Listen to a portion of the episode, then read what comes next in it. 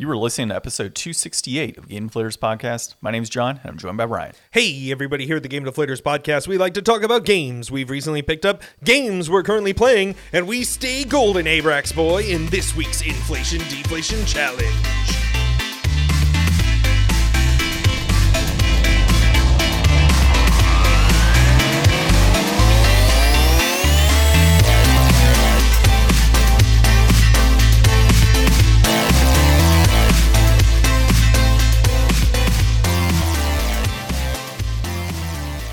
So this week we played some Golden Axe on the PlayStation 3. Golden Axe Beast Rider. That is true, Beast Rider. So they took the best part of Golden Axe on the Sega Genesis and they put it into the main focus of the PS3 game, which really isn't the main focus of the PS3 game. We rode one beast. One beast. For about two minutes. and then he died.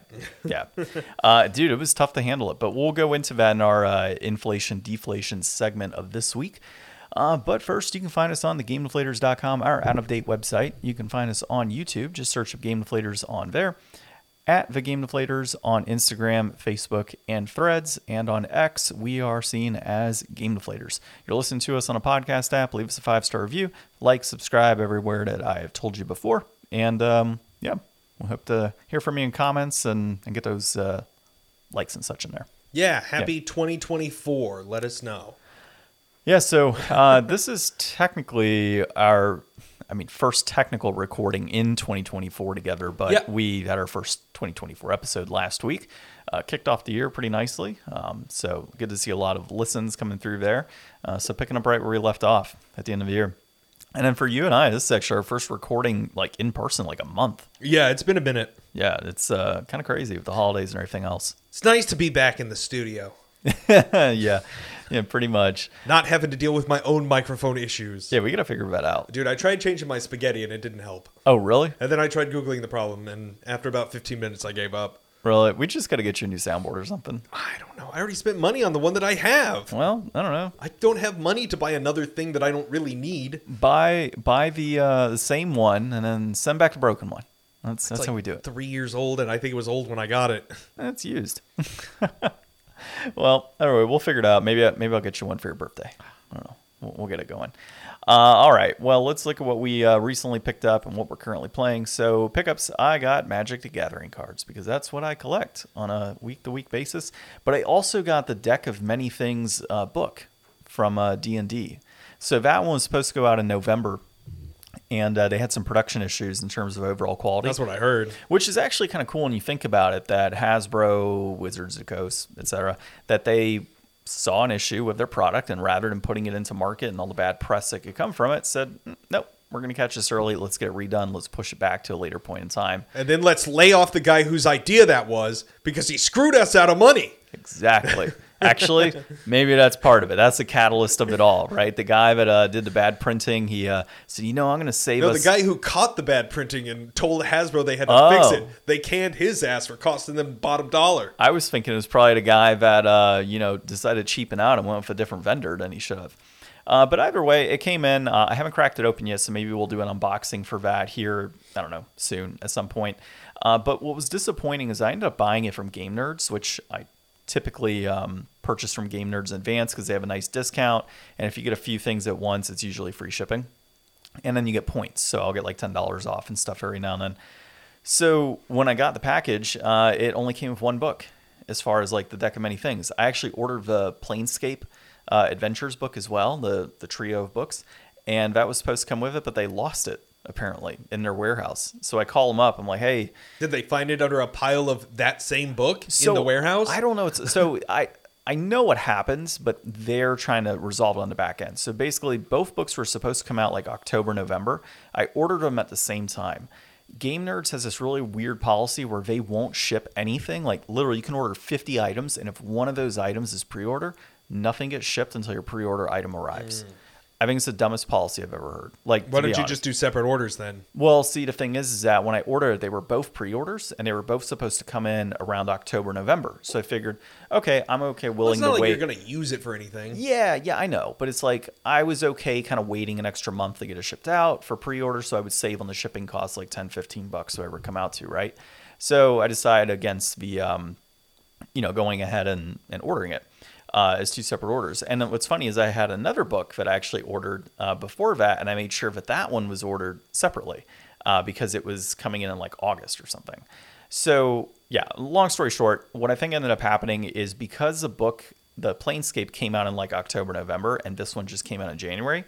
Um, I think they just either sold all of them and just didn't hold for the pre-orders and people like myself that ordered both books uh, or they were truthful and they just misplaced them in their warehouse and they're trying to locate where they are to get them shipped out i did get an email that said hey i'm going to get it shipped out the first thing in the morning on monday and uh, we'll go ahead and get your tracking number and such so i don't know if that means they found it or that is a yeah we're going to get it sent to you we're sorry for it because the guy i talked to on the phone was like hey we don't know if if they're still here if we got to order more if we got to give refunds so I got mixed messages from them. You know, email was different than phone. Uh, but either way, I got that in. Uh, so we'll do an unboxing, like I said, on that one. And maybe we'll do a little unboxing on the Planescape one when it comes in. And then uh, as far as the Magic cards, I did get my City of Traitors finally. We talked about getting a fake last time. This time it's actually real. I did a light test, transparent, no issues there. Oh, you'll have to show me that again. Oh, you the said light you were test? going to. Oh yeah, Oh, we'll yeah. do it later. Yeah, we'll do it later. It's super easy. Um, so yeah, I did that, and uh, really happy how that turned out uh, for me, and uh, got myself a reserve list card that'll sit in the collection. And if I want to play Commander, I can use in Commander or use in the Legacy decks uh, that I got built. So really excited about that. And then as far as what I'm currently playing, uh, my wife and I started up Tiny Tina's Wonderland. Yeah, how you Um, liking it? It's pretty interesting. I've been getting motion sick with it though. It's kind of Weird. odd. Yeah, it's really weird. Like I don't get motion sick with like first person shooters ever, and for whatever reason, this game, there's something about it that's just Is it like screen split or something? Uh, no, there's no screen split that we're using. We're not playing two player. Oh. um, we're just playing single Why? player. I don't know. We, my wife prefers to play single player game. So yeah, for whatever reason, it's kind of making me feel a little sick while playing it occasionally. Um, but I don't know. I'm getting used to it. It's been a while since I played a Borderlands is a little like I don't know, with the graphics and everything, I definitely remember it always being like a little like choppier seeming or something. Like it definitely wasn't always the most comfortable, like smooth experience from what I can recall. Yeah, and I noticed with the screen and stuff, it definitely isn't like a nice. Like I've played a lot of first-person shooters as of late, or not as of late. It's been a while since I played, but like the ones I have played, um, in the more recent time period, I haven't had that experience with it. You're right. Like Borderlands has a different type of cel shaded color I that think comes the from last it. time I played it too though was Borderlands on Vita. Borderlands 2, Yeah, which would be- definitely is not like an optimum Yeah. experience, but man, did it blow me away when I got it. But this is PS5, you know, Yeah. so I mean, this is like updated and everything else. Like there shouldn't be any issues with that. And for whatever reason, it just I don't know, it feels kind of weird to play. It's your weak constitution, John. maybe I don't know. Maybe I need to increase constitution in that game. But it's funny. It's uh, it's a lot of fun. So I got it for her for Christmas, obviously, and um, you know, as I said last episode, and we're both enjoying it. It's uh, it's pretty cool. Um, you know, it's definitely that looter shooter type of experience that I figured I would be expecting with um, you know, with Borderlands, and it's just got that D and D vibe going for it, along with um, you know, just the hilarious aspects of you know Borderlands and D and D and comedy that comes from it. Um, so and then also Tales Symphonia. So I ended up Tell me, John. Tell me where you are. so I got the Palmacosta, and we ran into some kids or other people who we dropped their potion or something, and they're like, "You got to replace our potion." So we go to replace the potion. It's super expensive, and then we turn. It turns out that uh, Genis is actually a genius. Uh, so learned about Imagine that. that. Yeah, imagine that, right? Uh, got accepted to school, and they're like, "Oh, you're not. You know, you're too poor to be in this school." Blah blah blah. Like, you know, the whole Yeah. thing that comes with it, and he just blows them out of the water for a perfect score. Now, so question for you on that. I'm assuming that's game mechanic or game setup wise, like that's supposed to happen. So why the hell do you have to do a st- like studying for a quiz or a exam that they have there for like like so I had to study before we went like head to head with the other students there to prove them wrong. And I'm assuming it's for Lloyd to see if Lloyd gets a higher score. I I don't know. I found it to be kind of odd because like Lloyd is they they make Lloyd come off as like he's an idiot. Yeah. Yeah, like he just doesn't know anything. Like at one point some uh, Lloyd is like, "Oh yeah, uh Genis knows how to do his multiplication tables." And they're like, "Yeah, that that's easy. like that's not an issue." And they're like, "No, for Lloyd that's actually like really high Yeah, level." yeah. I'm like, "Wow, okay." Um so there's that whole thing. Uh, turns out that the book that we're supposed to get from the angels, and imposter has come in, And I'm like, really? Like you just gave away this like ancient book that's supposed to be for this chosen one, and you know who the chosen one is supposed to be, and you're just like, oh, I'll take you for your word. Here it is. Go ahead, take it. And now we're trying to figure out who the hell took it. Um, and then what's odd, I haven't gotten this far yet, but they're like, oh yeah, we got to get out of here and go handle whatever business. So I'm gonna leave on a ship, I think it is. And if I'm leaving on the ship, the people that want me to buy that potion are just gonna be sitting there the whole time waiting. I, I guess I don't know. I mean, it's it's a game. You Yeah. can come back. I know. You know. It's. I Side just found quests. it funny. I just found it funny because well, no, like the side quest is the potion, so but they won't let you progress through the city until you buy them a new potion.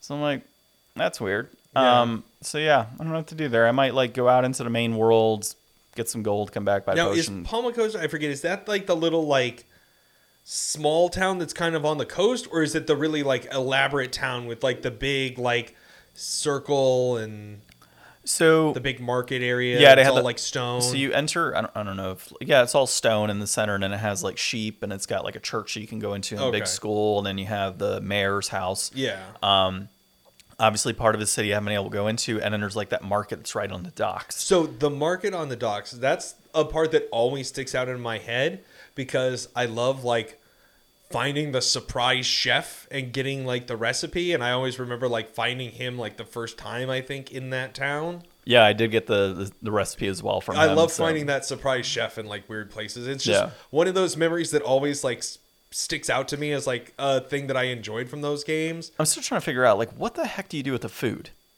Like you just cook it and that's it? Does it have any effect on the game whatsoever? Yeah, so it basically like heals you at the end of battle. Oh, okay, that makes So sense. yeah, you use it. At, you cook at the end of battle, and it just like recovers your like health and MP, so that next time you go into battle, like it eliminates the need to do stuff in the interim. Okay, so I'll need to start doing that a little more frequently. I guess something new to learn, right? I mean, is that something that was like maybe giving you trouble in battle before? Like, were you constantly like low on HP going into fights? Not really, because I usually can handle the battles pretty easily now. Now that you're defending, Yeah, and I'm defending and stuff, and have all my strategies set up acco- still accordingly. just have kind of the same main party. yeah, Okay, yeah, yeah. I use uh, what's her name, Raine and um, Lloyd, the other dude, uh, Colette, and Kratos. Kratos, yeah, Kratos. I know. I always think it's funny thinking of like Kratos versus like that Kratos. Yeah, that Kratos is like red hair, spiky guy with a sword. Yep. Okay, Yeah. and then he does the same moves as Lloyd, so you're like, oh, okay, interesting. What's what's going on there? You know, it's funny. We'll have to. Yeah, I'll bring it up later. Okay, We'll, right, we'll talk sense. later because you have a long ways to go in this game. I don't want to give anything away. Yeah, yeah. Don't give anything But, away. like- We're very early on. When I went into GameStop to buy this game, some guy just dropped like spoiler knowledge on me, like while I was in GameStop picking up the game.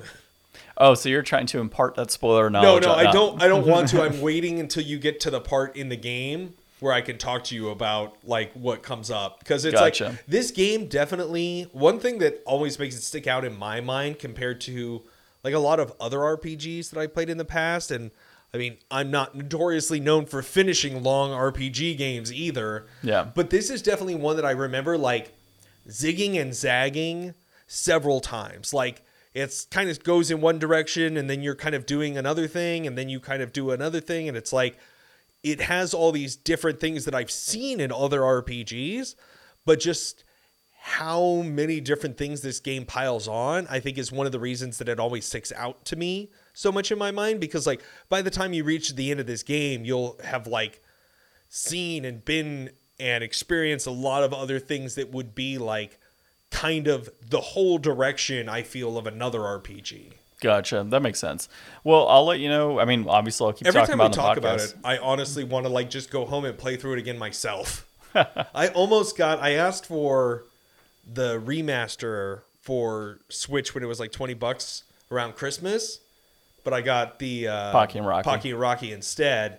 But it's like it's still one of those games that I want to get even though the Switch port isn't like the optimum version, but I already have it on PS3. Yeah, I was gonna say I'm playing on PS3, so it's I would like, love the GameCube original just for like nostalgia's sake, but I think it's pretty expensive there. Uh, no, actually, I think it's like twenty bucks. That's like the only 60 FPS like experience for it.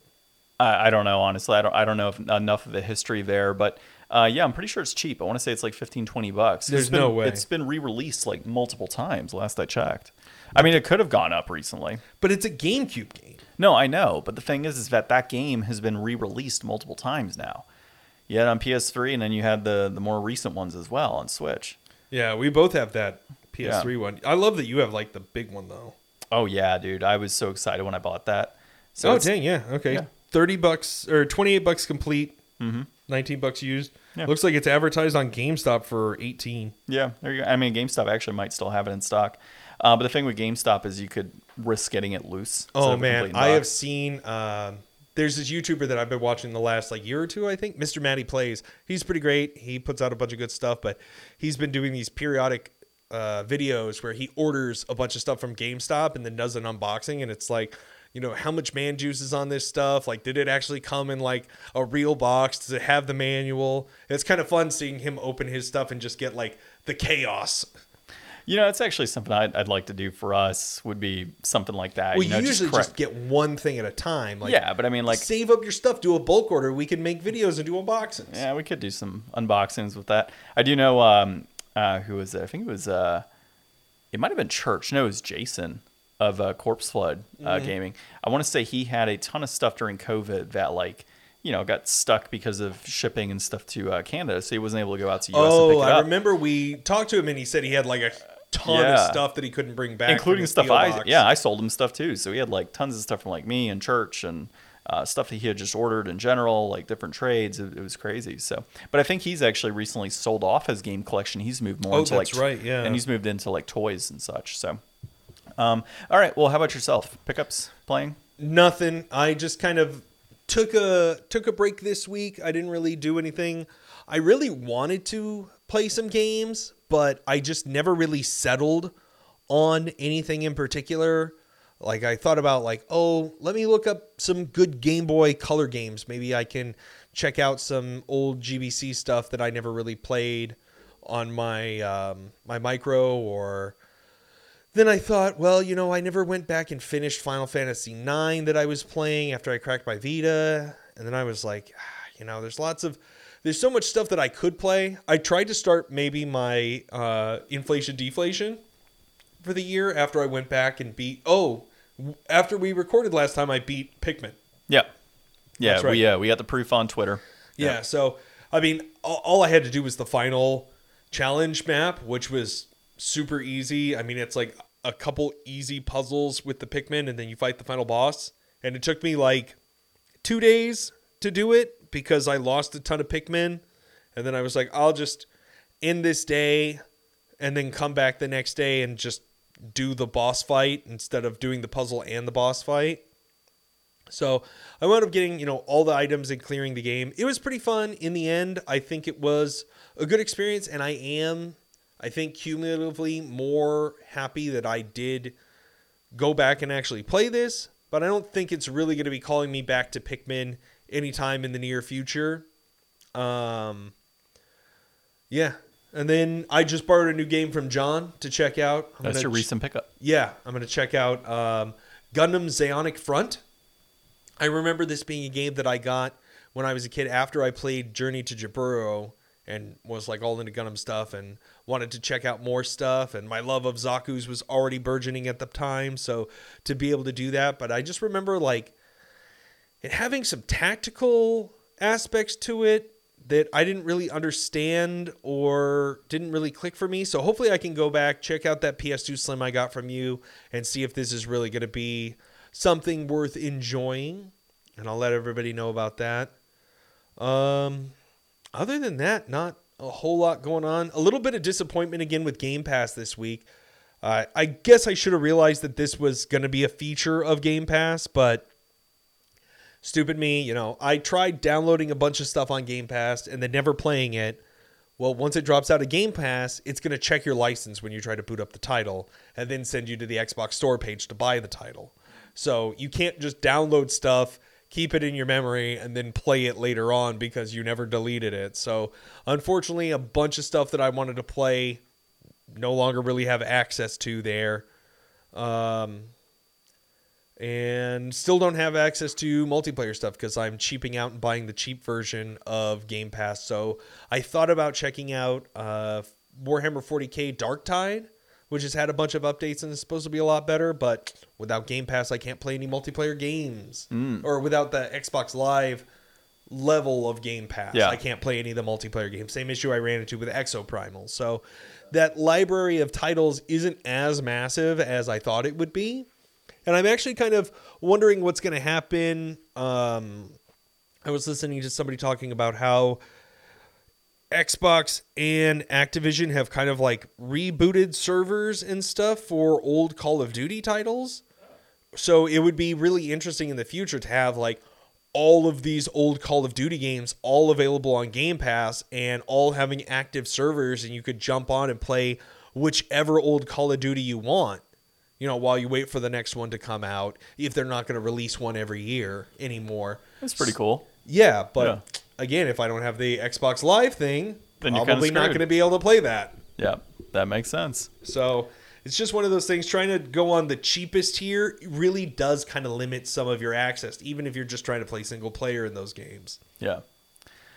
Well, um, you know, talking about the new games resolution, I haven't started Alundra yet either. So hopefully, You didn't even remember what it was. no, I, I didn't, but I remember now. So, um, I mean, I obviously have notes from Mm-hmm. prior episodes, but uh, yeah. So Alundra, I haven't started it out yet. I think I'm going to beat Tales of Symphonia first, and then better off that way. You don't Yeah. need two RPGs while you're trying to fall asleep. yeah, pretty much. stay awake, I well, guess. and then, like, dude, even today we were playing Tiny Tina's Wonderland. I was falling asleep on the couch um, while my wife was playing her turn. Uh, but no, and I, I've been sorting magic cards all week. So God, it I, takes forever. Oh my god, dude! I've gone through thousands of cards, and I, I ended up having like I think it was about two and a half thousand cards that are like excess that I can Just get rid all of. more than playset. all more than a playset, yeah. And so I've filled up, like I'm not kidding you, I've filled up four five thousand count boxes of like after duplicates. So what do you do with like the, this is the one I always go to, Llanowar Elves. How So- many Llanowar Elves do you keep? Do you keep like one playset of four? Or like it's been released in so many different sets. Do you keep like one of each art from a playset? So here's the crazy thing about how I'm going to be doing this, and it's going to take me a long time because I got a crap ton of cards still to go through. I mean, I've got at least like probably two or three more 5,000 count boxes. I think two after all duplicates are gone. Um, left of cards, right? And that's not including what I've already got in there. So I mean, I'm sure I'm going to pull out a fat pack box that's loaded with cards or shoe box and be like, Yeah. "Oh, I've got, you know, one playset of this card that's here 40 times now, right? So that's kind of the issue I'm I'm running into with a lot of these. The more time consuming aspect is having to take what you've sorted and then go into a pile of stuff that's already done and say, oh, okay, it's a red block of cards. Okay, let me pull out the red of Mirrodin that I already have and let me match it up with this one and then see, what do I that's have why a I playset went of. all alphabetical the way Thomas did. Because it's like once you have playsets and stuff, like if you really don't need those cards because they're just I've got twelve full playsets of Llanowar elves from different sets. Doing Yeah. it just straight alphabetical gets rid of that whole problem because you can see every single card just as it is. Yeah, but at the same time, when it comes to organizing, I mean, you have to consider that you guys, I don't know how Thomas was, but your stuff, you're only two or three sets in, right? Maybe four at most. Oh I'm- no, I've got more than that from like the past. But that's the thing. It's like the way that I'm collecting, just buying, just doing like you know sealed stuff. It's so dumb for me to make a whole new section for these eight red cards that I drafted. Yeah, but see, for mine, I'm going based off of like, let's just say it's Caverns of Ixalan, right? Like I have a section that's a, a marker that says Caverns of Ixalan and all the cards that I have from that collection behind it. So So if there's a card that was reprinted in Caverns, that's fine. and you go to that, and you only have one, then you So- need to figure out what other set that it was printed in, and go there to see if you have more copies in that set. I'm just keeping them for now. Long term goal is to have them all cataloged via like Online. an app or something or Yeah. some you know online or giant spreadsheet, whatever it is. And then once I know, oh, I've got four copies of Llanowar Elves here and here and here and here. Which one do I like the artwork better for? Take them all out and just have the one play set. It could be in five different But then you need to figure out which set it's in every time you want to pull them out. no, because I'll have it all cataloged online. That's true. Yeah. So the idea is just like, let me look at what I got and then go from there. So, So you're gonna to- have to touch every card to get it sorted. So- and then you're gonna have to touch every card again to get it input. Yeah. And then you'll have to touch every card a third time. the good thing is that there's applications out there where you literally just throw the card on the camera and it goes beep and then it puts it oh, in. that's good. so that's kind of the goal. It's like, okay, let's go through. I forget about today. technology. Yeah. I just think about you sitting there typing in Excel. No. That sounds like a nightmare. No, we're not doing that. We're going It's a through full like time job. TCG has an application where you could scan the cards one by one. Now I got to double check because it might have like, oh, you have to confirm and you got to have put how many copies. Uh, I don't know. We'll figure it out. But basically, Yeah. my hope is that I can go in and just like scan, scan, scan, scan, and just kind of keep doing it and just chunk it out. Like once I've organized everything, I can then theoret- the hype. The idea is that then I can say, okay, alpha, scan all of them. Beta, scan all of them, and just kind of go through each set. I'm also going to mark them all up by uh, when they came out too. So that's another goal is to go out like literally year by year and say, okay, this set and in this order. So as I go through, I'm like, okay, and it'll be marked on the outside box. It'll be like this set to this set, so I know this set to this set, and then I got to figure out like where I might store them. Uh, so I'm thinking of building some sort of like shelving unit in one of my closets that I can slot them into, so that they're off the ground and it's just easier to access. But that's a whole like that's a whole lot of long term Yeah. stuff uh, to make happen. Right now, it's just a matter of getting the cards like packed. Like in that closet, there's literally like I want to say it's like six gallon size bags that are full of magic cards, and each of those hold like fifteen hundred cards, and I and they're all unsorted. So the, the worst thing about it is I got to go through all of these cards, which are tons of different sets, and then I go put them all into their their set. Then once I figure out the set, I then got to go into the cards I've already put up, and then see what I have play sets and what I don't have, and then any extra goes into a pile, and those are going away. So, So do you have all your sets by like broken down by color? Uh, the sets are broken down as in like let's just say in Caverns of Ixalan, I have a little section that's colorless, red, blue, green, white, black, and so when I pull out the cards and land as well is broken out too. So if I if I'm looking for a particular card and I say, oh, I need this red card, it comes out Caverns of Ixalan. Okay, Ixalan, grab my red. Do, do, do, do. I got how many cards? All right, cool. I need to buy one more. Awesome. I don't. That's you fine do by too. like mana value? Nope. It's just red. I don't even have them alphabetized because each section, I mean, you're talking like maybe that many cards. Yeah, it's so not it's a whole quick to just lot. kind of flip through real fast. Because you don't have like a full yeah. investment where you bought like boxes of boosters. Yeah. Exactly. So, All right. all right, discussion topics. Uh, trends to end in 2024. Yeah, so we usually do this at the end of every year. Each kind of put out some, you know, one or a couple things that, you know, are gaming trends to end, stuff that we've just seen too much of at this point, and we need to really, you know, like let's move on as an industry. Yep. So I'm gonna have one that's magic. I'm gonna have one that is uh, video game related. Okay. Here. So Hit me. all right. So the first one is no more roguelites and roguelikes. I'm done. I thought that's what you were going to talk Yeah. about because you just brought that up a few weeks ago. Yeah, no more. There's too many of them. I I mean, they're all they all feel the same. They all look the same to me. They all play the same. I I'm done. Like I get the whole thing, like comparison of oh, no more Souls games. But to me, those all have something different to them. They're difficult, but they all have a different type of story tied to them. They all have different magic. Yes, the gameplay is very similar, but uh, for me, that's a totally different experience when I play those games, and I actually look forward to playing those. What's the last roguelike you played? I don't even remember, dude. Returnal? Huh? Returnal. Yeah, I think that. before Returnal? Uh, what was the one before Returnal? I think it was. Wouldn't it be considered um, Rack and Ruin? Isn't that roguelite? So that's like two that you've played in the last five years. And to me, like honestly, just no, no. I played more than that, um, but I just don't enjoy them. I'm Yeah. just not a fan of them. And I get that people aren't a fan of Souls games and they're not a fan of sports games and all that, but I mean, dude, it seems like every and Castle and Metroidvanias too. Every oh no, that's what you were harping on a few weeks ago. Yeah. Too many Metroidvanias. both of those. Both of those. Too many roguelikes too many roguelites uh, too many metroidvanias in the market. It's like every single indie developer out there it's like this cutting edge metroidvania that takes blah blah blah blah blah and puts it into like whatever story. They're all the same. Like they all feel the same. They all have the same type of graphics. They all seem like they're this dark vampire type thing trying to recapture this essence of you know castlevania Mm-hmm. right? Like, it, to me they they all they just all feel the same. And so and it's not and they're just everywhere. So like when somebody says again to go to Dark Souls, "Oh, I don't like Soulsborne games." Right? That's fine. There's not as many of those games as there are roguelites and Metroidvanias. Like you could go on right now and like top Metroidvanias, you probably honestly find a hundred that have been released in the last like couple of years. There's just so many of those games that are being released every day. Yeah. you know like because it's such a quick game to develop for an indie developer you know both of those are. You know the formula is there. So it's like what else do you have to like it's not a i get that game development it's hard right? Yeah. and there's a reason that certain people can do it and some can't. Um but everybody's releasing those types of games like i need something fresh i need something new i'm kind of over it. And like every time i pick up a box i'm like oh man this, this looks really cool. What kind of game is it? Nope. Like i just Same don't thing. even want to give it a shot like because Yeah. it's just the same crap and i already have so many on hand as well. And then as far as magic um no more remasters.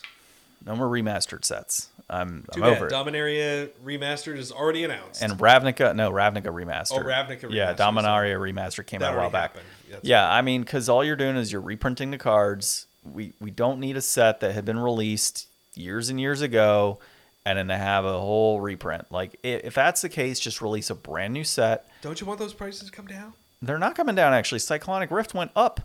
Oh, really? Yeah, there's some cards that did go down, but like Cyclonic Rift's probably the best card out of Ravnica, and that actually went up. So I luckily I have a playset already, um, but it went from like 29 bucks to like 35. so I mean, go figure. Uh, no, and Ravnica's not even that great of a set. I thought Ravnica was one that like everybody really liked. I thought it was like one of the most popular.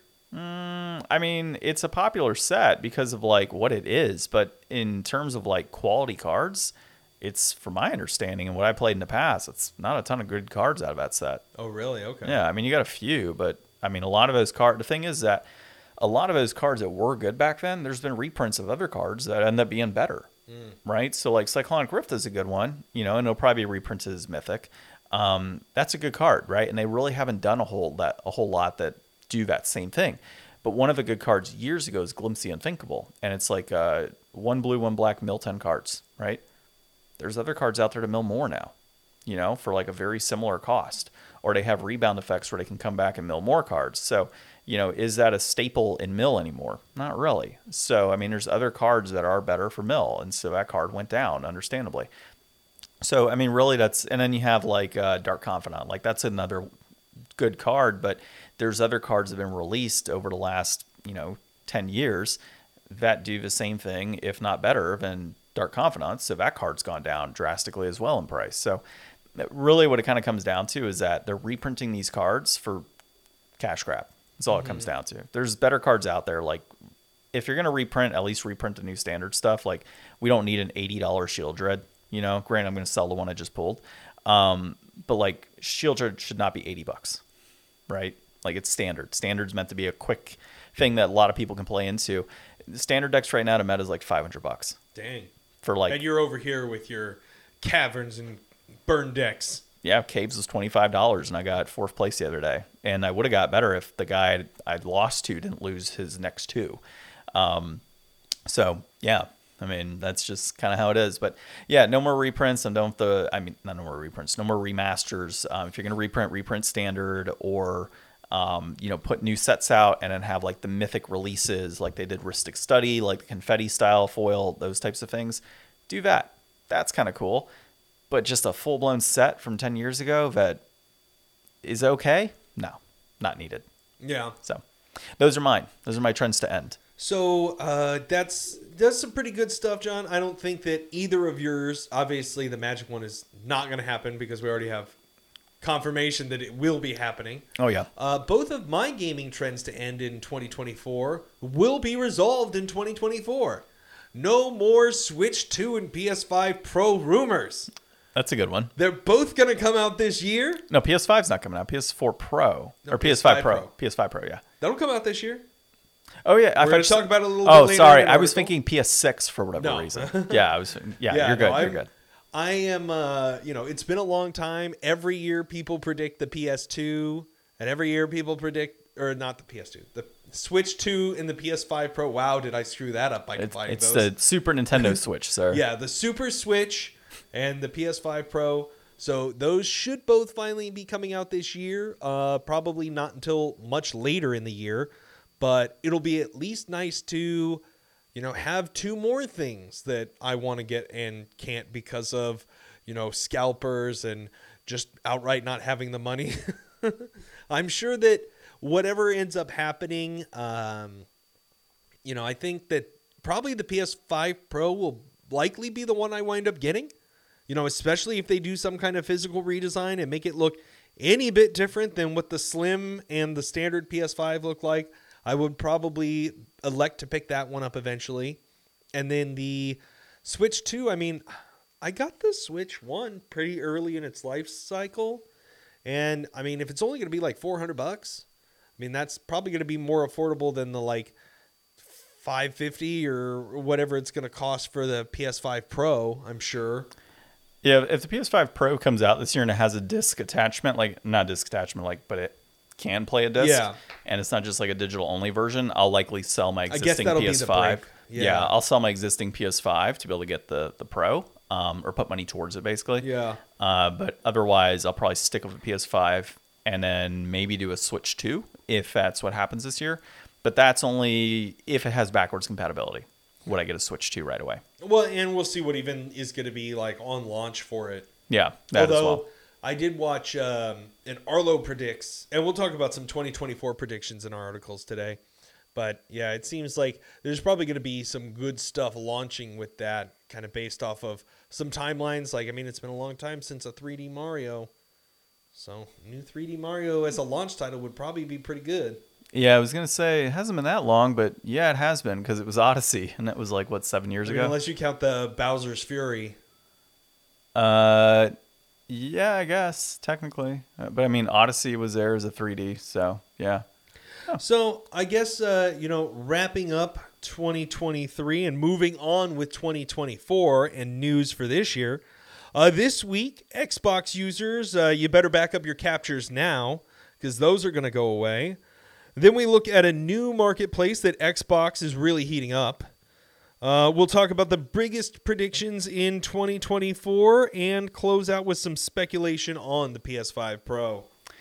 All right. Well, the first one here is Xbox users are warned of a mass deletion happening next week, and that is uh, Tyler Fisher at comicbook.com. Our favorite guy to read. Our favorite guys. So, uh, yeah, so basically, what uh, Microsoft has done is they have warned Xbox players for a while now, actually, via private messages or DMs. I remember seeing this come up and was like, "Cool." Yeah, you're like, yeah, you're like whatever. so basically, media files. So if you've got any videos or images or things that you have screen capped or video capped or whatever within your Xbox experience, uh, those will be gone in 90 days. I think is what they said. Yeah, moving forward, they'll have a 90 day auto deletion, and anything that's currently in your files. I mean, we're kind of coming out late with this news because I think this goes into play tomorrow on January 9th.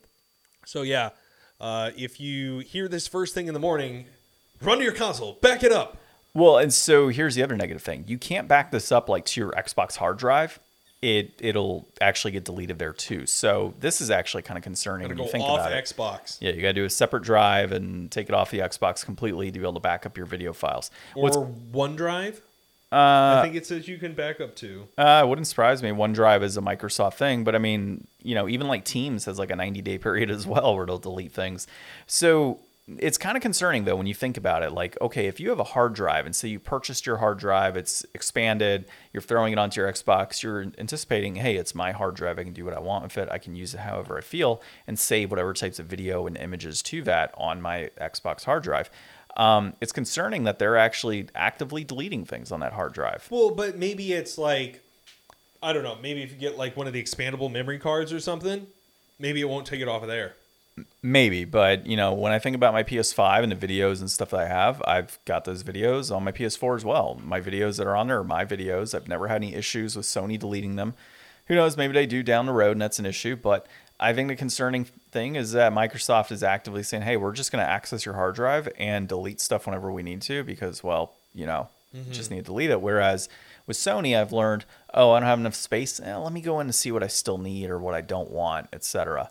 Um, and so that's how I've usually handled things. So it is a little concerning that Microsoft's just like, eh, screw you, we're going to access your stuff, and there's nothing you can do about it. Yeah, I wonder if this has anything to do with because didn't we talk about uh, the policy where they were going to update like reporting people and how you would be able to like send in like a capture or something of like them cussing at you or saying something racist or you know dying on purpose or whatever and then that would get reviewed by a system but it would automatically get deleted after some time i wonder if that kind of had any inspiration with this or vice versa Maybe.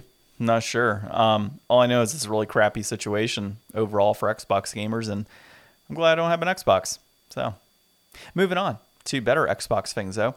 Uh, the Xbox Series S toaster is real and now available to buy from Walmart. And this is Robert Anderson at IGN. Yeah. So the first thing that I saw this, I was like, like they did the fridge. That's funny. And then I made probably, I don't know, I think it's a stunning realization or, or something that I never really considered, but I think that a toaster that can only toast one piece at a time might be one of the most worthless piece of technology. Like if you can't cut a bagel in half and do the whole job, what are you even doing? That's that's so baffling to me, man. Like, I mean, it's too skinny to hold two pieces. Yeah. So it makes sense. But yeah, like a toaster that can only do one piece. Uh uh no, that's uh, that's a little ridiculous. I don't know of any toasters that can do just one piece. it does emblazon an Xbox logo on that piece of toast.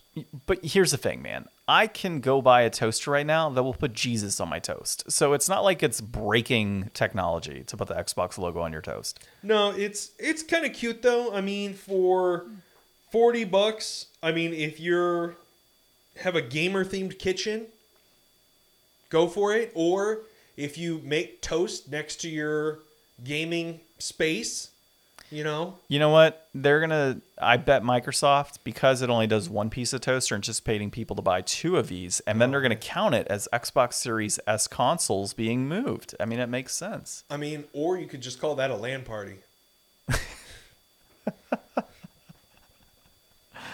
Have a toast party.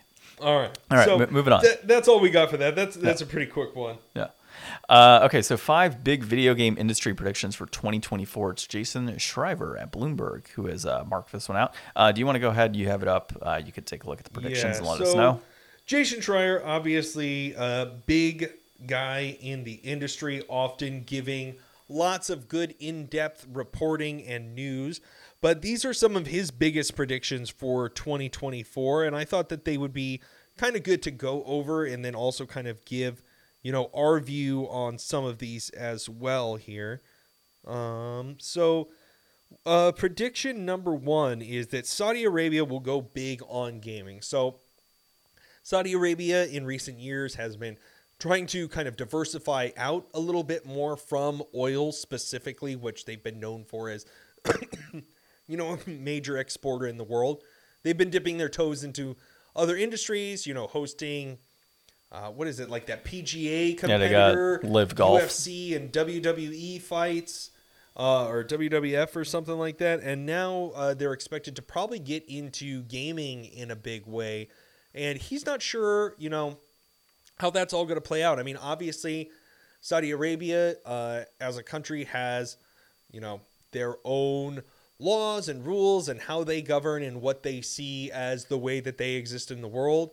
And when you acquire an entity from another country, like a gaming studio or like a publishing arm, you know, those people live where they live and they have their own views. So sometimes when you have like a buyout, like he raises opinions here, you know, there may be reasons why people don't really want to continue working there. And in an industry that's already been fraught this year, especially with so many kinds of layoffs and stuff, that can provide some tough choices and really kind of change the direction and formula of a studio. I mean, obviously, a studio is how the industry would like to be known by this faceless name that put out this game one time and then forever is associated with that. But really, it's the people behind the game that make up the lifeblood of the studio that build those games and make them the way they are. So just because, you know, a big money company comes in and buys something doesn't mean it's really going to have that life. And I think we've seen a lot in the last year, especially with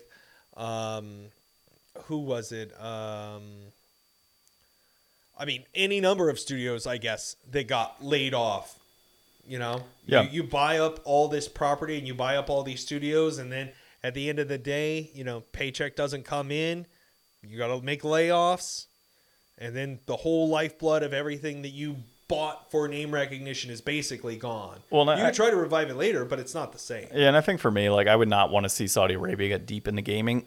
a lot of that it stems from, you know, really again the way to govern things over there and the way that things are handled from, um, you know, the, they've brought up you know treatment of women and things of that nature in the past over there too, or issues in Saudi Arabia. So how does that translate to the gaming scene, and you know how you know women are depicted or how alcohol and violence and other things are depicted in video games. And you know what are are they going to take franchises that we've known to love over the years and like does it get completely skewered and like changed up you know to fit this vision and mold of what another country deems to be proper right? So and i know that that's uh that's an issue that we've seen. And actually when there was uh, rumors of them purchasing wwe it was a similar situation where it was like you know what's you know the women in the company are going to want to leave you Yeah. know, just based on the things that are going on in that country. So, yeah, it's. Um, I don't think that'd be good. Uh, as far as the uh, consolidation, I think that's one of the predictions on there too for Yeah, 2024. consolidation will return. Yeah, consolidation returning, and a lot of it has to do with the interest rates being lowered and the ability for companies to go out and with cheaper money be able to purchase,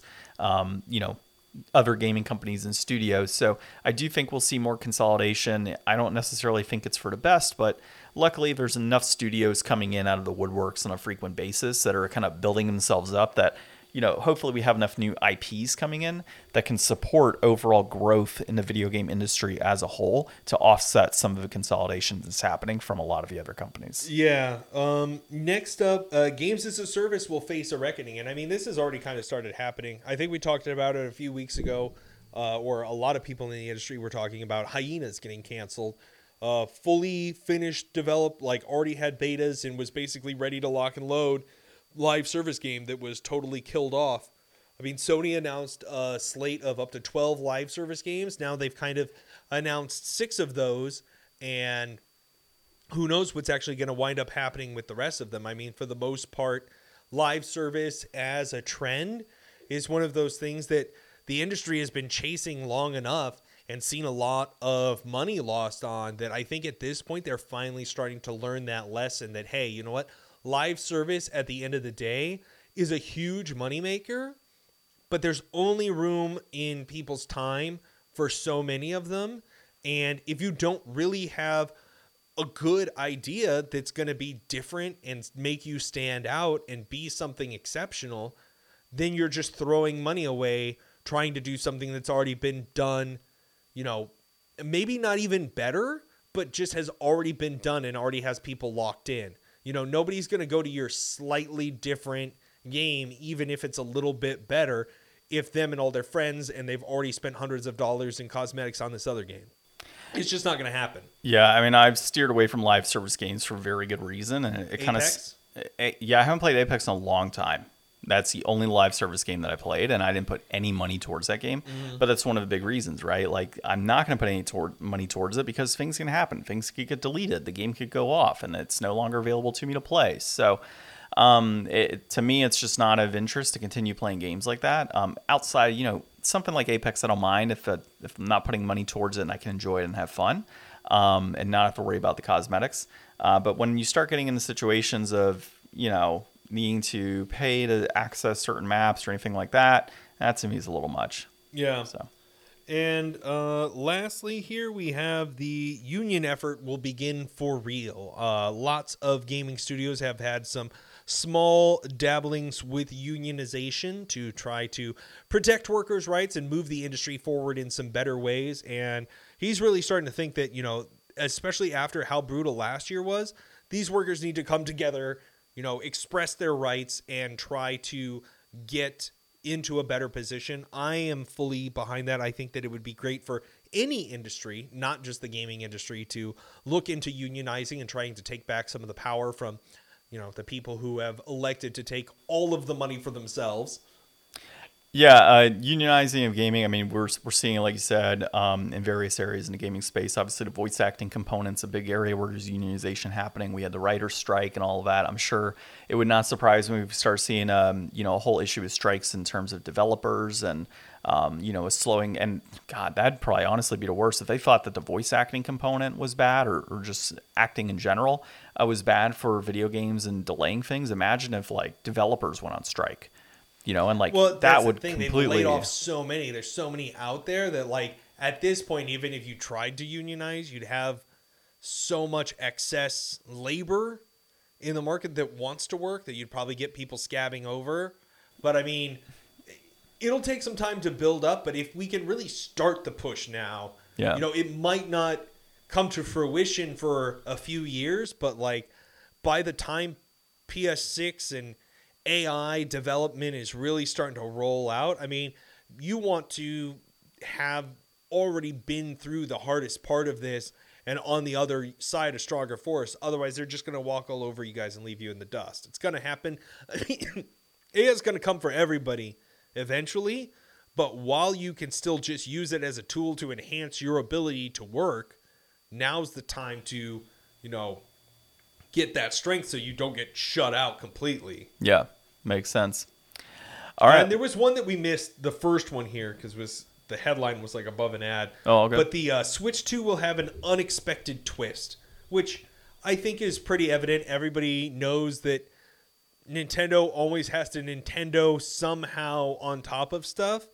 And um, I mean, I've already thrown my hat in the ring for what I think the Switch 2 gimmick is going to be. Is going to be, you know, being able to attach the Joy Cons on the top and bottom so the console has a portrait mode as well as a landscape view. But we'll see what actually comes of it, whether it's going to be, you know, some kind of VR, AR, something or other.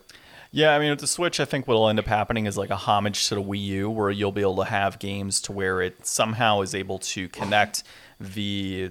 Maybe it has like the base station, and then you have your handheld component that separates. So you, the Switch is still kind of alive, right? You can kind of play it in handheld mode. You can play it with friends in that kind of handheld mode. You can play it docked. You can play it both docked and in the handheld mode. So it has the ability to kind of show to screen something else and might be on the tablet. So I think you'll have something like that that's released. Um, but we'll see. Um, that you know, some of what I've heard, and I posted an article on several of our social media pages, is that the next you know version of the Switch is likely going to not have upgraded hardware. It'll be the same type of deal. It'll be using older hardware, and it does make you wonder, like, how much longer can Nintendo do this? And uh, you know, can they potentially run into another Wii U situation? Mm-hmm. You know, it's very possible uh, with this. I mean, that's the thing. Like, it's like every other generation that Nintendo does, does well or doesn't do well.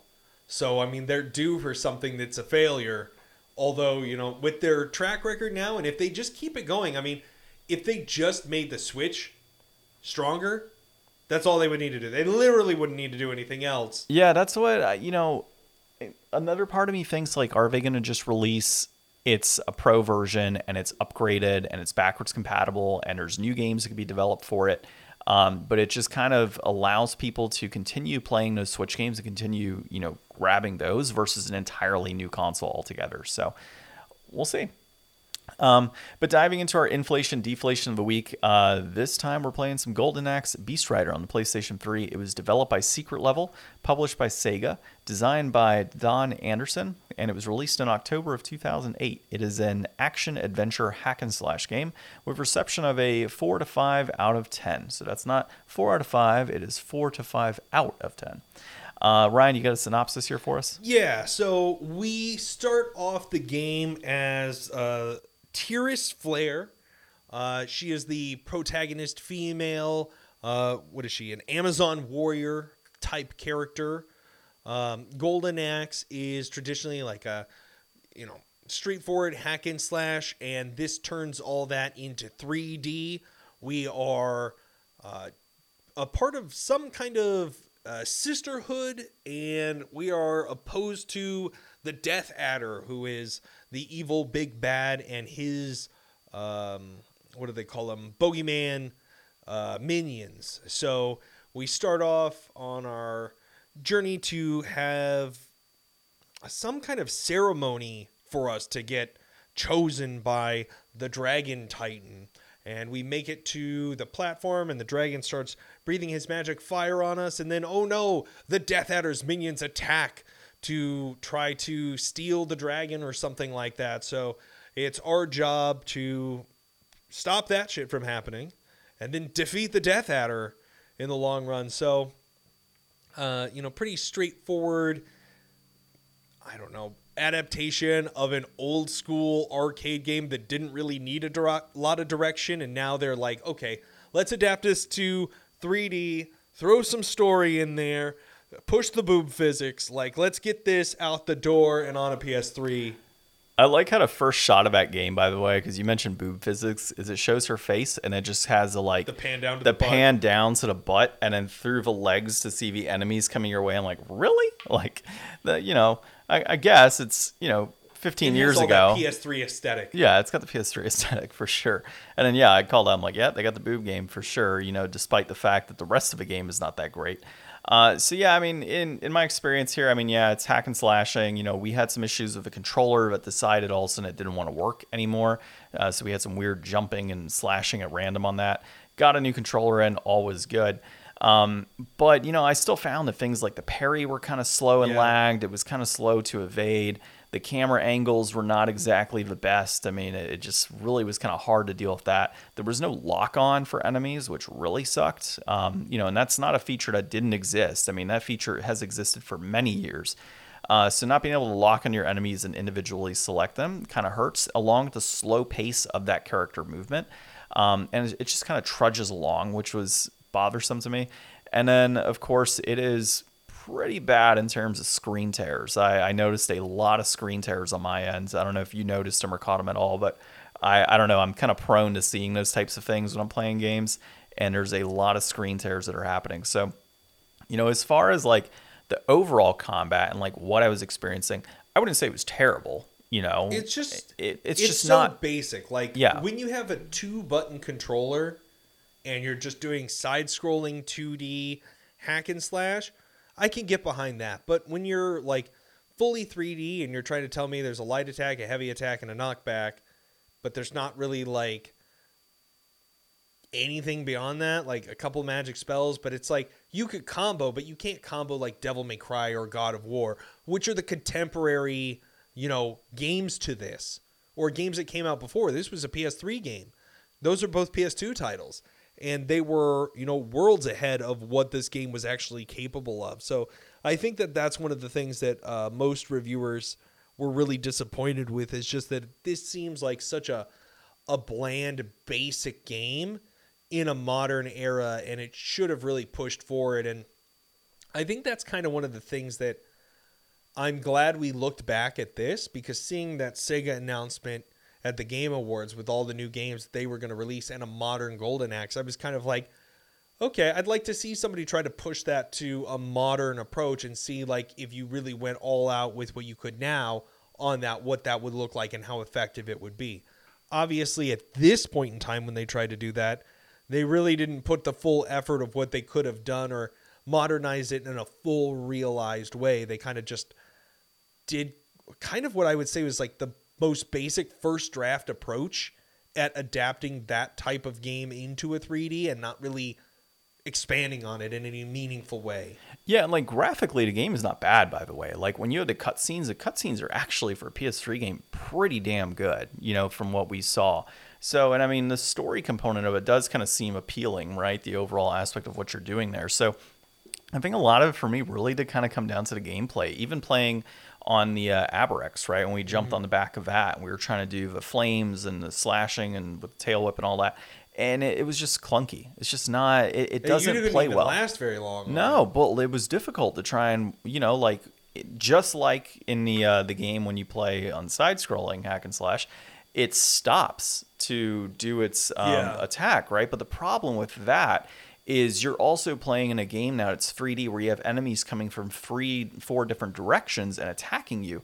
So if you're trying to aim at one enemy and you're creature stops, well, now you're getting hit by three or four enemies being pelted. So what are you supposed to do at that point? You you really can't. You have to run around in circles to try and line it up accordingly. Are you going to hit them? Are you not? Like that to me is not appealing, right? Getting When you overwhelmed was really yeah, and like yeah, you could game. you could tail whip them and do all of that, but they still get up. It's not like they just die all of a sudden. So what am I gonna do? Sit there and just tail whip three four times in a row to clear out enemies? Like that's not fun. Yeah. So yeah, I mean, for me, like just looking at this from a reception basis, I wouldn't say it's a four to five. I'd probably put it like a five point five to a six, maybe, like right down the middle there. Um, that's kind of what I would see it as, and uh, it's not one that I would probably revisit. Yeah. Well, getting down to brass tacks, game is going to cost you fifteen sixteen complete in box. That peaked back at twenty sixty one in September of twenty twenty one, and that's trending up a little bit. Loose, it'll run you ten eighty seven. That peaked at forty dollars back in October two thousand eight, right after the game came out, and uh, that is currently trending down. I can't say this is worth 15 bucks. No, I can't say that it's worth ten loose. Yeah. This so, is a game that I would just say, you know what? It's inflated. Give it a pass. Play a different game. yeah, I agree with you. Or play the original. I mean, we played the original. We had a pretty decent time with that. That one's actually kind of fun.